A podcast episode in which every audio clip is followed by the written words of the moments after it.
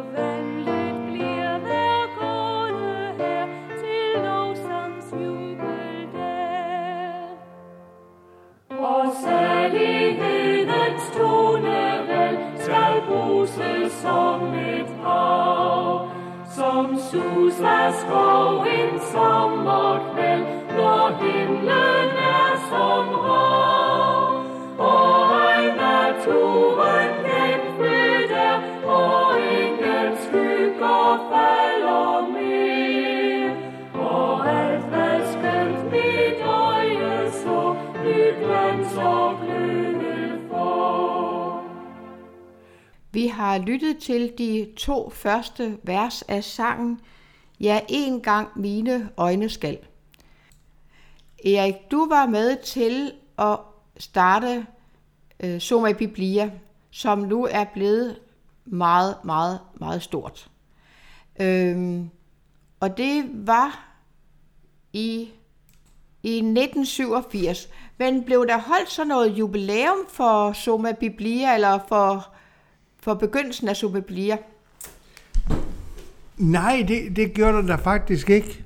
Øh, jeg ved ikke lige hvorfor, men øh, fordi at øh, 2012 var det faktisk 25 år siden, at øh, Sommer blev, Biblia blev startet.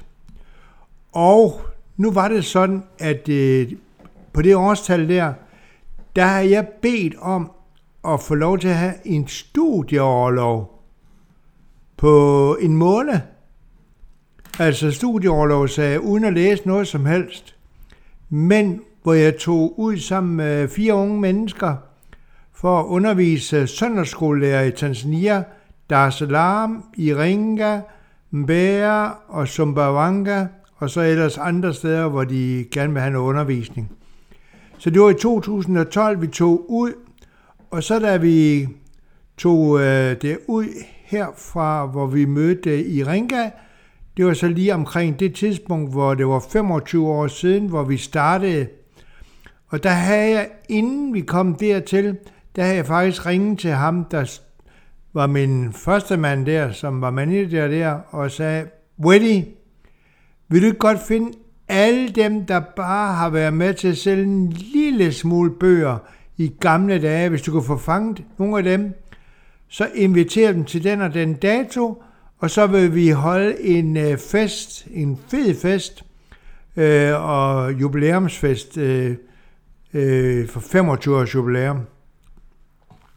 Så sker der faktisk det, at øh, Weddy, ja jeg sagde faktisk det om Weddy, om du så ikke kan finde andre, så hvis du bare finder hende der, du kan godt huske, hvad hun hedder, for jeg kan ikke huske det. Hende, der havde det lidt svært med sin psyke. Hende, der var totalt begejstret for at sælge bøger. Jamen, øh, nu vidste han godt, hvem det var, jeg snakker om. Men øh, jeg finder også en hel masse andre, og så øh, øh, mødes vi så den og den dag, og så afholder det der kursus eller den der fest. Og så sker der simpelthen det, at han også, øh, vi snakker om, hvem skal lige med mad. Jamen, der er der noget, der hedder kogekoner, sagde han. Nå, det var da bare vildt. Og de kom med deres kæmpe gryder, de der kogekoner. Og så vi fik det lækreste mad. Mad, det er bare en god ting til sådan en fest. Og så havde vi noget tøj med til de der bogsælgere, både mande og dametøj.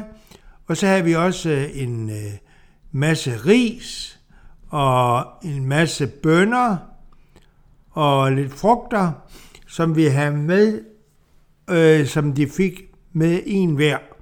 Og så hvis de ikke selv lige kunne øh, få det transporteret hjem, så kørte vi dem faktisk også hjem.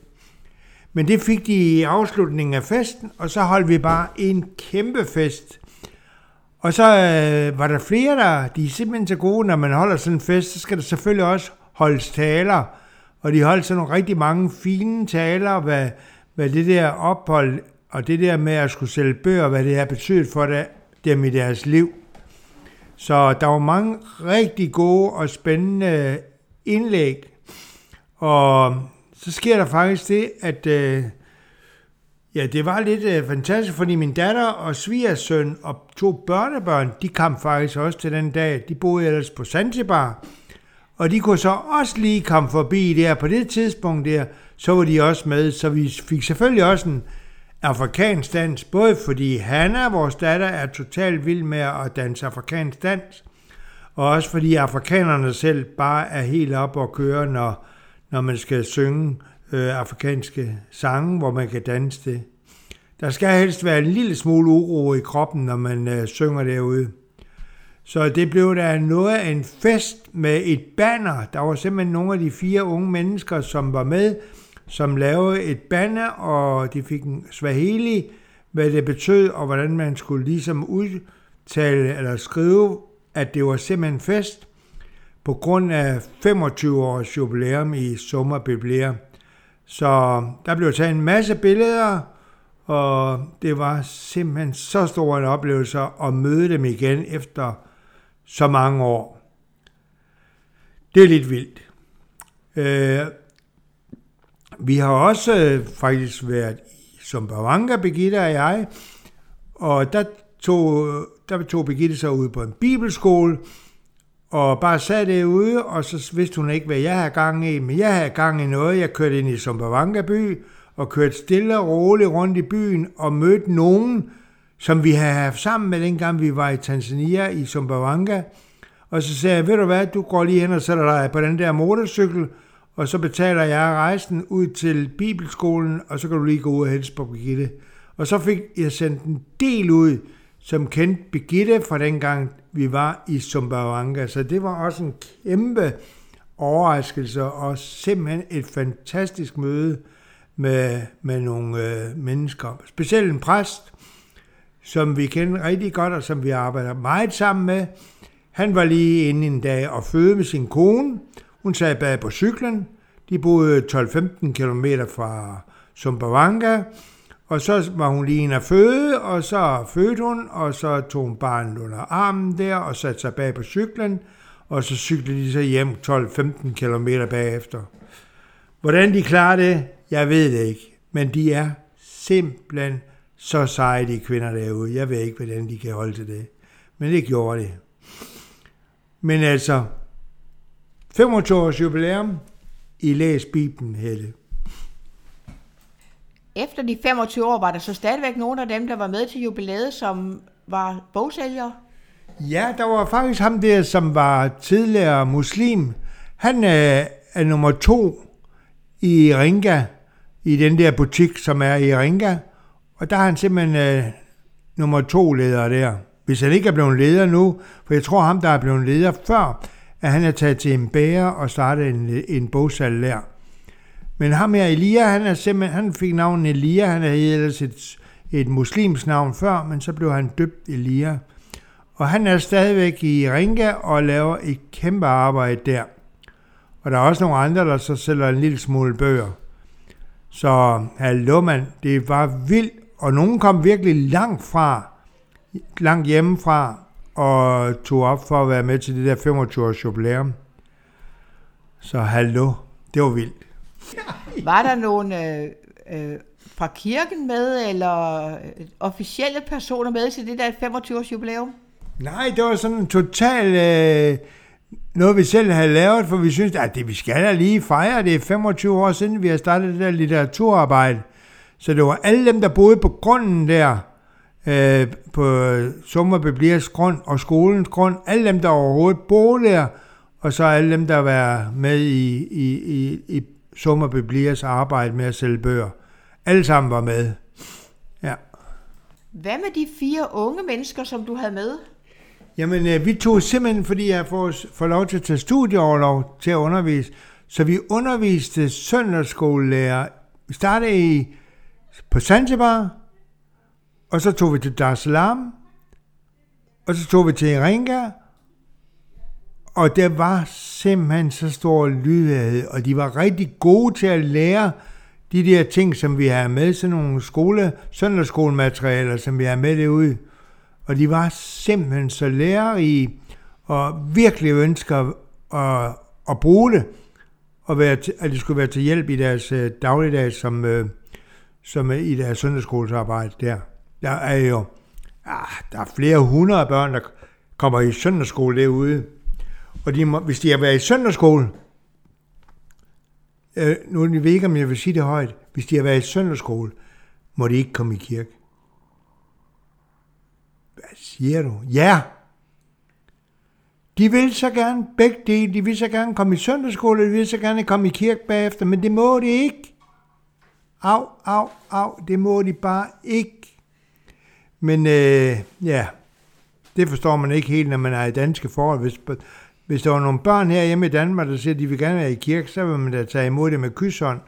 Men derude, der, der får man ikke lov til at være begge steder. Det må du i da kunne forstå. Ikke hvis man læser Bibelen, fordi der siger Jesus, kom til mig. Børnene der, han elsker børn. Og det kan godt være, at de kommer til at fortryde. Ja, de kommer faktisk til at fortryde, at de kan give dem lov, når de nu er så glade for at komme i kirken. Og det er deres eget, det er deres egen ønske. Det er jo ikke sådan noget, de bliver tvunget til. Det er simpelthen deres eget ønske, at, øh, at de kommer med i kirke der. Men hvorfor må de ikke komme med i kirke? Jamen, så er der ikke plads til alle sammen. Der er simpelthen ikke nok plads. Det er simpelthen et pladsspørgsmål. Det er simpelthen et pladsspørgsmål. Og de fylder jo ikke meget sådan nogle børn. De kan nærmest sidde på gulvet imellem de stolerækker der. Der kan de jo sagtens sidde imellem. Og der er der ikke nogen restriktioner med, at man ikke må være flere og flere i en bygning. Der er jo altid overfyldt. Øhm, dem, som øh, blev undervist i børnearbejdet, hvad aldersgruppe var det, og var det både mænd og kvinder? Ja, det var mænd og kvinder. Det var, var, var de fra 40 til 60 års alderen, der var med i det der. Der var også nogle unge nogle steder, for eksempel fra en bibelskole, men ellers var det mellem 40 og 60 år, og der kom med på de der kurser der. Og det, det er jo ligesom, at, at man oplever det samme i Tanzania, som man oplevede i gamle dage i, øh, i Danmark. Jeg ved for eksempel, i Kinkos Kirke, der er der kommet 300 søndags, til søndagsskole i gamle dage.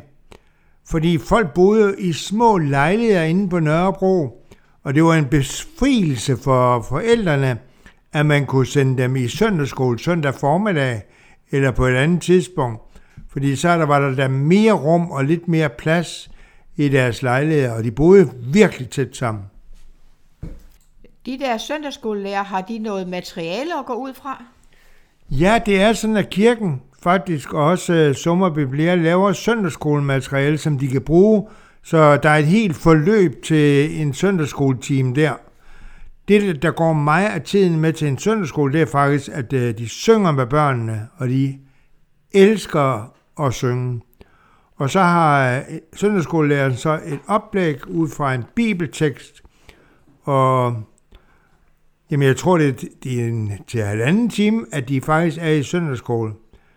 Og det er virkelig vigtigt, at de får noget godt ind. Det er ikke lige altid, de får det et rigtig godt. Det er lidt samtidig lidt øh, moral, moraliserende forkyndelse, de får. Det er ærgerligt, fordi at, øh, det er ikke lige det, de har brug for. Men øh, det, der er vigtigt for, at man får simpelthen forkyndt dem øh, evangeliet, sådan som det i sandhed er. Erik, øh, dig og Begitte, I bor herude på Lukas Stiftelsen, men øh, hvordan er det kommet sig, at I er kommet hertil? Jamen det er, fordi vi var bedeller i en kirke engang, men så fandt de på, at de gerne vil købe en folkekirke, Uderslev Kirke, og så lige pludselig havde vi ikke nogen steder at bo. Og så havde vi sådan øh, fem-seks forskellige steder i landet, da vi tænkte lidt på, om vi skulle bo. Men så pegede pilen til sidst herude til, øh, og først var vi på en rundvisning herude med en søster Marie, og så som jeg, vi ser lige rundt på St. Lukas Stiftelsen, så var vi rundt og se det hele herude, og til sidst endte vi så her på Lukas vej nummer 17 stuen, og det var, den stod tom, og så den her er i hvert fald ledig, men jeg ved overhovedet ikke, om der er muligt for, at I kan lege jer ind her. Men jeg vil i hvert fald øh, sige det til bestyrelsen, til ledelsen, at der er nogen, der er interesseret i, at øh, I, kan, og i, at I, I vil gerne bo her. Og I er jo også diakoner, begge to, nede fra kolonien Philadelphia i Diana Lund. Så I skal i hvert fald lige, øh, I skal lige slå lidt koldt vand i blodet, så skal jeg nok øh, snakke med direktøren, og så vil han kontakte jer. Så øh, ringer direktøren, så tænker vi, så får vi nok at vide, om vi har fået det eller ikke fået det, men han vil gerne have en samtale med os. Og så fik vi en samtale, øh, og så under den samtale, der blev vi faktisk ansat, eller fik lov til at lege det her i tre år. Lege lejligheden i tre år, så tænker man, det er fint, så kan vi i hvert fald bo her i tre år, indtil vi måske finder noget andet. Men så efter to år, øh, så sker der faktisk det, at vi blev spurgt af direktøren, det var så en ny direktør, så om vi kunne tænke os at komme ind i noget, der hedder et Lukas-fællesskab, hvor folk vil så bo herinde og så hjælpe til nogen med nogen at være frivillige på, for eksempel frivillige på plejehjem, eller for voldsramte kvinder, eller børnehave, havearbejde, øh, samtidig med, at man går ind i noget af det her Lukas-fællesskab, og så kan man faktisk bo her altid. Øh, først skulle man have en prøvetid på en halv år, men de mente, at vi havde bestået den prøvetid på halvt år, fordi vi har boet her to år. Så det sagde vi faktisk ja til, at vi vil godt bo her øh, og være med i noget frivilligt arbejde. Og Birgitte kom så for voldsramte kvinder, og jeg kom op på Lindelys, som er et plejehjem her på stedet. Og det, det er vi så øh, med i hver uge.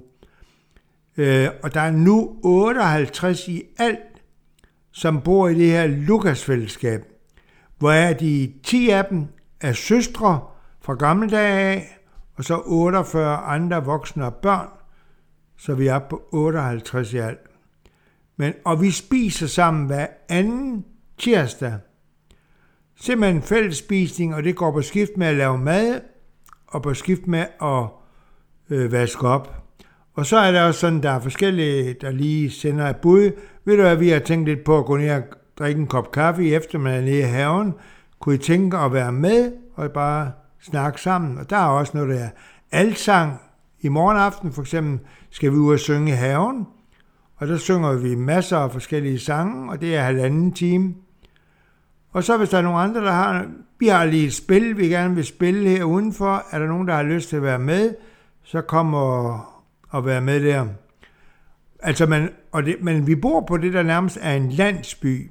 Alle hilser på hinanden hernede. Der er en kæmpe have med masser af træer. Og der er simpelthen øh, så mange, der går rundt, fordi der er mange praktiske hjælpere til at holde haverne og hækkene og sådan noget. Og alle hilser på hinanden. Og det, det er faktisk ligesom at bo, øh, ja, jeg vil sige Tanzania, men eller, eller bo på en, en tæt landsby der, hvor man kender hinanden. Så det er, vi er simpelthen vi har faldet rigtig godt til, og det tror vi ikke helt, vi kunne, når vi var så glade for at være ude i Nordvestkirken før. Men de to første år, I boede her, der var I ikke med i noget frivilligt arbejde? Mm, jo, det var vi faktisk. Der var, jeg, der var vi i det arbejde, som vi stadigvæk er med i. Fordi det sagde vi, vi ville godt være med til at, at, at lave, men det var, ikke, det var ikke det, man skulle. Men det binder man sig lidt mere for nu at gøre. Og så har vi også det der, for eksempel der kommer ofte 20 af plejehjemsbeboerne i kirke, og mange vil ikke komme i kirke, hvis ikke øh, der var nogen, der hjælp til med at køre dem tilbage og sådan noget frem. Så der går vi også sådan lidt ind i og, og hjælper med, at de gamle kan, ældre mennesker kan komme i, i kirke der. Men til at begynde med gjorde vi det mere på frivillig basis. Nu, nu gør vi det faktisk, fordi der bliver lidt forventet, at man går ind i noget frivilligt arbejde. Det har vi faktisk begge to rigtig godt med. Dem, der bor på plejehjemmet, er det nogen, som øh, har arbejdet på Lukas Stiftelsen gennem årene? Før i tiden, der var det gamle, der er to fløje nu i plejehjem. Der er den gamle fløj, der var der kun søster, der boede. Men lige for tiden er der kun én, der bor der. Resten er fra Gentofte Kommune, som får bevilget en plads her på Lindely, og de har en overenskomst med Gentofte Kommune til at drive det her plejehjem.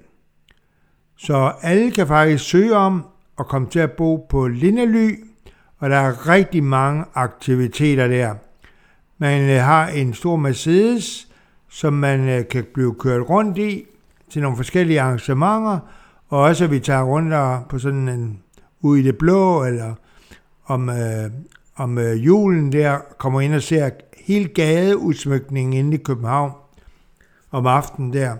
Så den bliver rigtig meget brugt, den her Mercedes. Og så er der sang, gymnastik, alle mulige forskellige arrangementer. Der, bliver, der er mange arrangementer derovre, og man kan altid gå til noget. I går var der faktisk høstfest, hvor, hvor der også var fyldt op i kirken, og hvor der bagefter var der folkedans, og de der folkedanser, de medvirker faktisk også til gudstjenesten i kirken med sang og spil på harmonika. Så, så er der børnehave, så er der sprogskole med 1000 elever, så er der Mission Øst, så er der fra et andet plejehjem, som har lejet nogle lokaler, og så, jamen, der er simpelthen så mange øh, steder herude, hvor, hvor de har hjulpet folk på forskellige måder. Men det er kun personer fra Gentofte Kommune, der kan komme ind på plejehjemmet? Nej, det er, det er det faktisk ikke. Jeg tror nok, at man har fri, øh, at man kan selv vælge frit. Det er noget helt nyt, jeg har aldrig hørt det før. Men det har jeg lige fundet ud af, at man kan faktisk søge om at komme andre steder hen. For jeg har nogen, jeg har været ude at besøge, og de søger herude til, og de bor ikke i Gentofte Kommune. Men de har blevet nærmest bevilget en plads, en mand og kone, som vil gerne bo på, sammen på et plejehjem. Så øh, man kan faktisk søge om at komme øh, hen, men jeg tror kun, man har to valg, valg. Altså, hvis man siger nej til det første, så har man et valg mere, men jeg er ikke 100% sikker, men tror, tror jeg nok, jeg har hørt det. Vi vil nu lytte til tredje vers af sangen, Ja, en gang mine øjne skal. Men skønnest er det dog at se Guds underfulde lam. Med mærkerne fra korsets træ sejrens glans om ham. Og denne glans er mere end sol, den er Guds gyldne nådes gul. Og støvet straks som her mig bandt, bliver klar som diamant. Erik, jeg ved, at du igennem et stykke tid har været meget glad for at dele øh, øh bladet ud, som hedder 2412. Men sidste år var der et problem. Kunne du ikke lige sige lidt om det? Ja, nu har jeg jo sådan øh, været i Tanzania og ligesom oplevet sådan mange øh, mærkelige ting, hvor folk søger udenom Jesus og så til nogle andre ting. For eksempel nogle øvelser eller noget andet, og så ligesom der sig fylde af andet end Jesus. Og jeg kan huske allerede for mange år siden i Danmark, da jeg kom hjem fra Tanzania, at der var simpelthen så mange, der var begyndt at dyrke yoga. Og ja, det var simpelthen ikke så mange år, så lige pludselig troede de faktisk på, på reinkarnation. Og jeg synes, det på en eller anden måde har sneget sig lidt ind med yoga, og så lige pludselig begynder folk at ikke at tro et evigt liv. Nej, de tror mere sådan reinkarnationstanken, som overhovedet ikke har noget med kristendom at gøre. Og reinkarnation er jo faktisk, at man bliver til intet til sidst. Og sådan var det jo slet ikke Guds skabervilje. Nej, det var, at vi skulle have fællesskab med ham nu og så altid. Så øh, har jeg oplevet flere, som er begyndt at gå til yoga, men som er holdt ret hurtigt igen, fordi de følte sig simpelthen så utryg. Fordi de skulle ligesom finde noget inde i sig selv. Øhm, og der vil jeg bare sige, hvis man ligesom kommer lidt for meget ind i sig selv, så kommer man da meget, meget let til at mærke sådan nogle mærkelige ting, og ligesom begyt, og begynde at bygge på sig selv og kraften i sig selv, i stedet for at se ud af og opad til, til Jesus. Jeg synes, det var så dejligt at læse øh, øh, den tidligere biskop ned fra Lolland Falster. Han sagde, jeg kan ikke forstå, at man ikke mere koncentrerer sig end de der ting, at man mere koncentrerer sig af nogle rigtig gode salmer, som man kan bøge, begynde at synge. Jeg elsker for eksempel meget salmer, og der er nogle salmer, som jeg finder meget trøst i, og som jeg finder meget hjælp i, hvis jeg er ked af det, så kan jeg ligesom søge trøst i nogle salmer.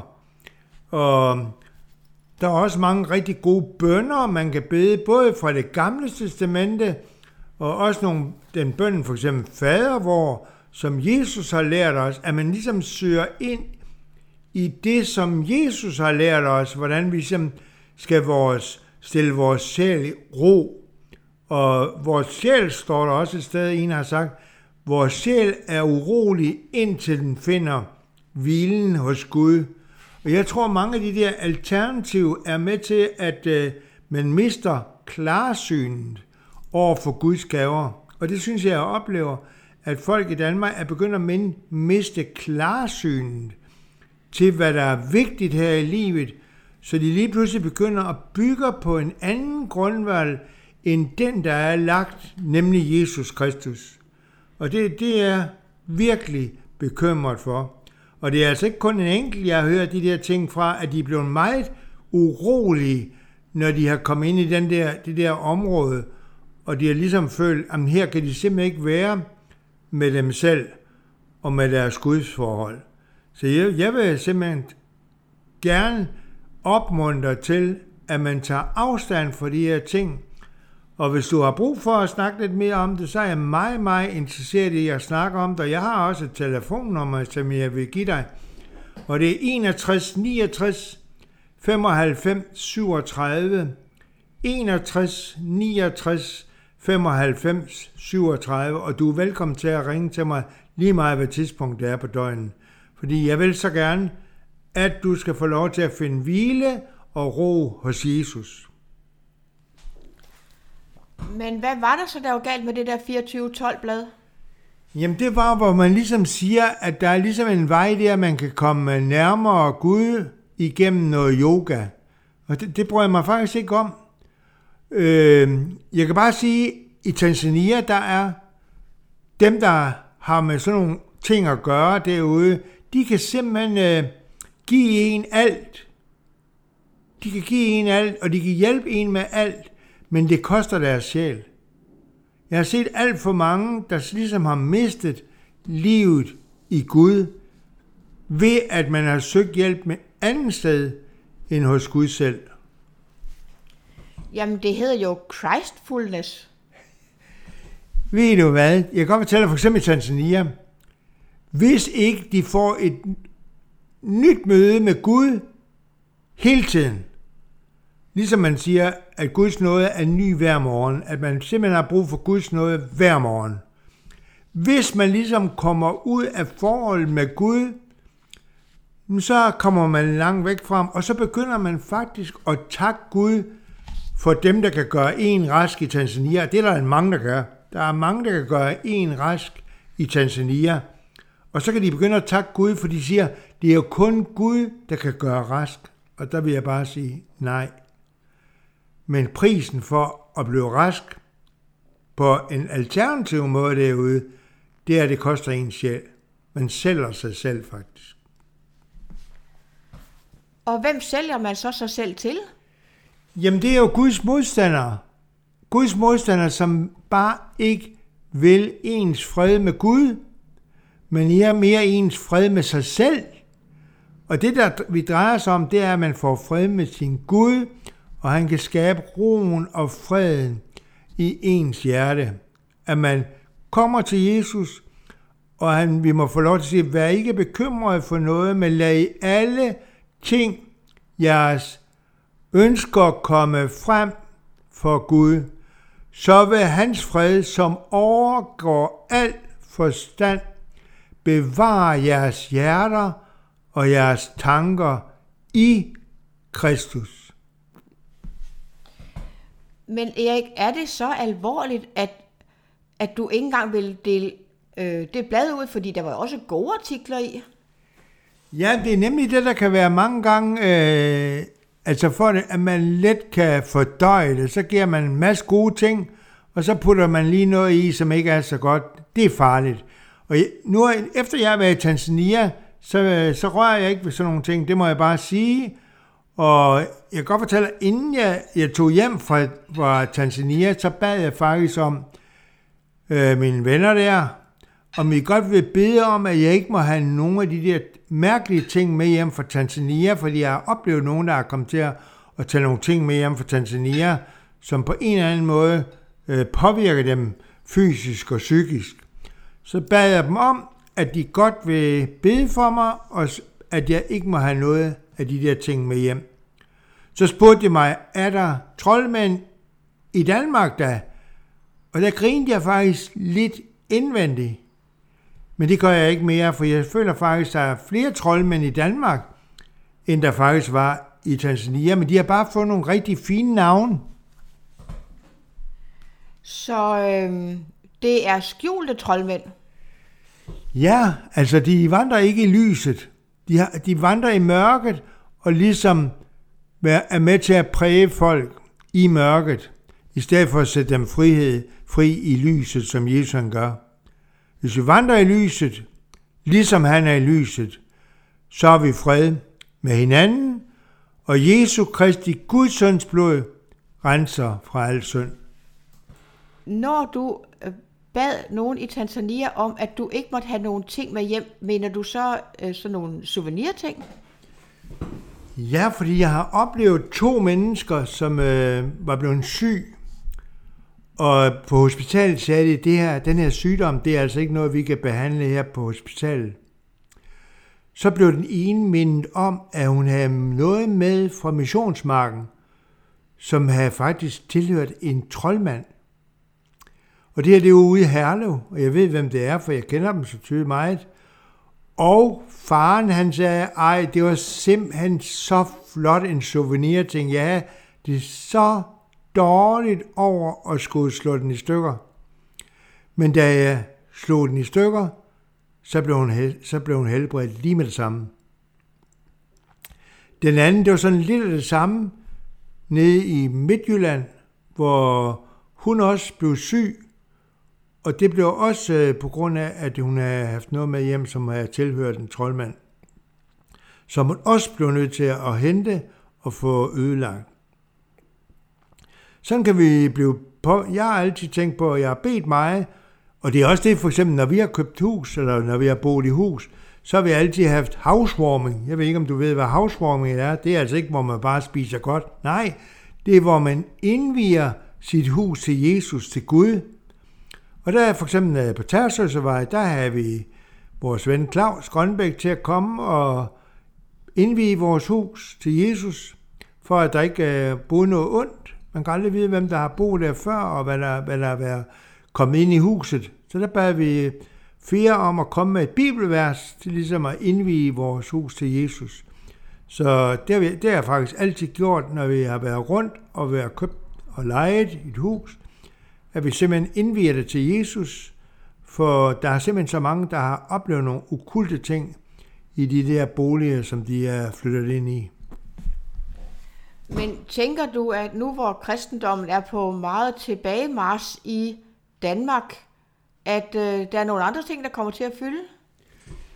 Ja, men det, der, det, det der er simpelthen så mærkeligt i Danmark, der tror de simpelthen ikke, den onde han eksisterer, så er folk der godt nok lullet i søvn. De tror simpelthen ikke på satans eksistens. Og det synes jeg, jeg oplever alt for tit, at folk de tror simpelthen ikke på det der satans eksistens, og der er en, som er Guds modstander. Det tror de ikke rigtigt på. Og at man ligesom på en eller anden måde bliver lullet lidt i, i, i søvn og godtager alle ting. Erik, du siger, at du har gået ned i tid, så du er kvartidsansat i LM i København. Men som øh, kristen bliver man jo ikke sådan, går man jo ikke sådan rigtig på pension, gør man det? Nej, jeg, jeg er jo sådan lidt privilegeret, at jeg stadigvæk får lov til at komme rundt og holde øh, minikonfirmander. Det er ikke så længe siden, der var jeg i Holstebro og havde nogle timer for minikonfirmander. Øh, og så har jeg været på Kristelig Handicapforeningens lejr nede i Mørkold. Det var simpelthen også en stor oplevelse. Og så skal jeg nu hernede på Sillestrup og være med på en lejr der og have nogle timer, bibeltimer. Og altså, jeg ved jo selv, hvor glad for, at jeg var på nogle, på nogle lejre i gamle dage på søndagsskolelejre, og hvor stor betydning det fik ind i mit liv. Så jeg håber virkelig, at øh, dem, som har mulighed for det, vil tage ud og hjælpe på de der lejre, så øh, vi hele tiden kan bibeholde de der lejre, som er så vigtige for unge mennesker, for børn, så de allerede i en tidlig ungdom eller barndom får nogle rigtig gode fællesskaber og nyder at synge og høre bibelhistorier og være sammen med andre mennesker på mange forskellige måder. Og de unge, de er simpelthen så kreative med at lave nogle gode natløb og med at lave nogle gode aktiviteter og lege. Så det er simpelthen så dejligt at være med på lejr. Så jeg håber virkelig, at Gud bliver ved med at kalde jer. Det tror jeg faktisk, han gør. Det er så bare op til os, om vi vil høre det kald, at han sender, som det står, arbejdere ud til din høst. Arbejderne er få, men høstarbejderne er Arbejderne er få, men høsten er stor, men arbejderne er få, sådan hedder det. At man simpelthen er hørkaldet, og man går på, på det kald, som man får ved Gud. Og han vil simpelthen være med en og give en alt det, som man har brug for. Du er også med på en øh, international lejr på LMH.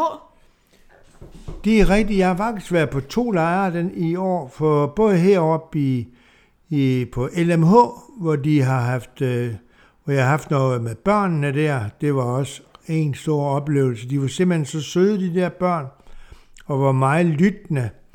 Og det var simpelthen en rigtig stor oplevelse. Så har jeg også været på Hestlund, hvor jeg også havde både børn og voksne – og der er jo rigtig mange nydanskere, der kommer på, på lejr der. Og mange, som måske hører noget om Jesus for første gang i deres liv. Øh, det var også specielt at være på Heslund, fordi der kom et rigtig dejligt kor ud fra Kærshovedgård. Det er jo ikke alle, der er kriminelle der, men det er mange, der er anbragt, fordi de er flygtninge.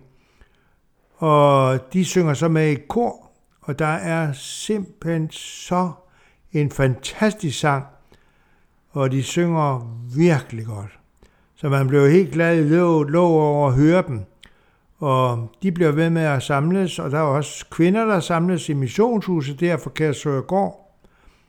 Øh, og der var, jamen, der var 120-150 på de lejre, så det er da en kæmpe mulighed for at være med til at fortælle dem om de gode nyheder. Når vi måske ikke lige kan rejse ud, så kan Gud i hvert fald sende nogen herop til os, som vi kan være næste for.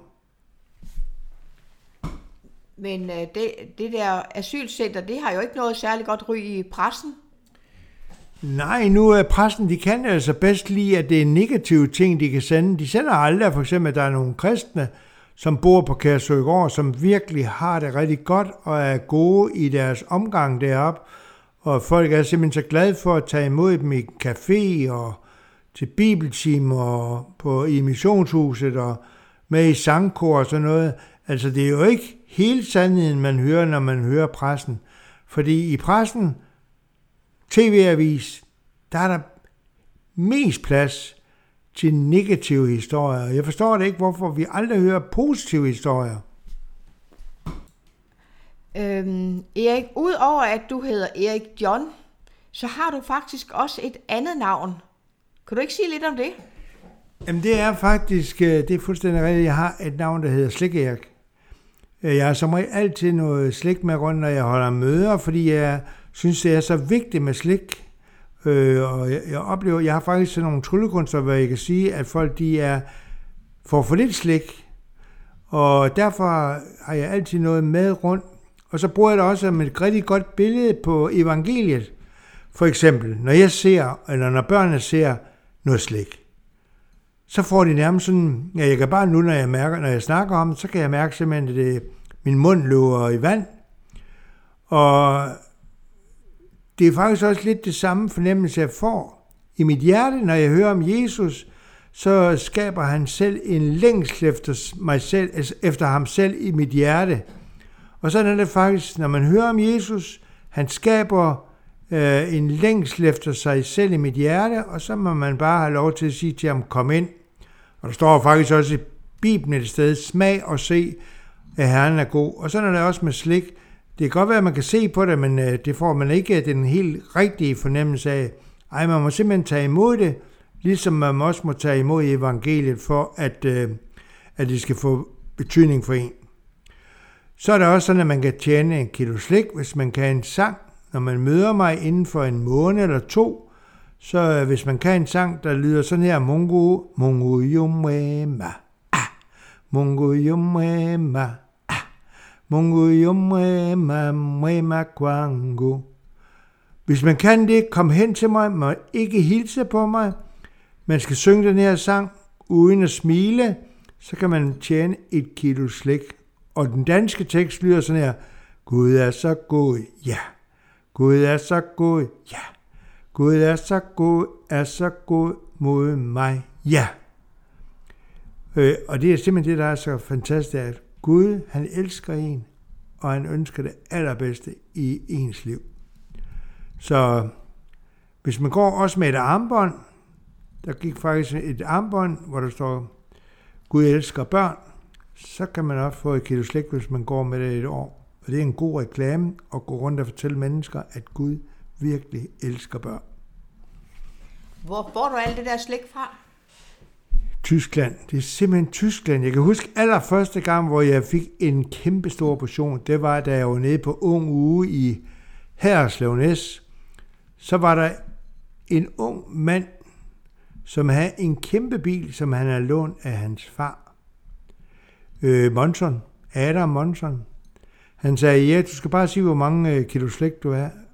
Hvor mange kilo slik vil du have? Så skal jeg nok køre ned enten. Så sagde han 200 kilo.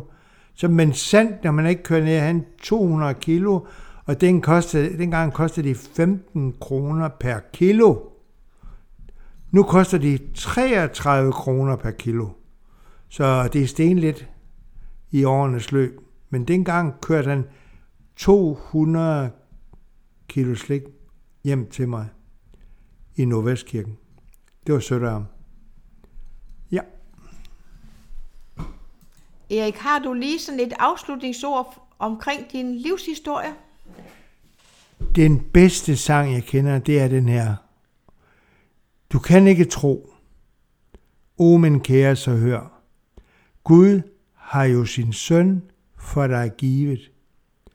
Kom herhen til korset, til lammet, som dør. Hans blod har erhvervet dig livet.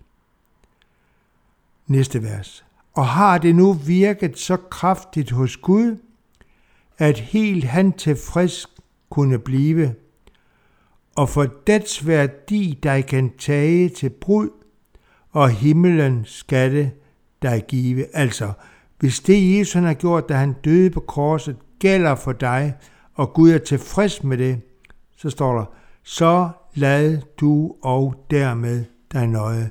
Det var en stor hjælp ind i mit hjerte. Gud han ønsker mere at have med mig at gøre, end jeg ønsker at have med ham at gøre. Så derfor byder ham ind i dit hjerte, vil jeg bare sige, kom. Vi vil slutte udsendelsen med det sidste vers af Ja, en gang mine øjne skal. så er jeg frelst.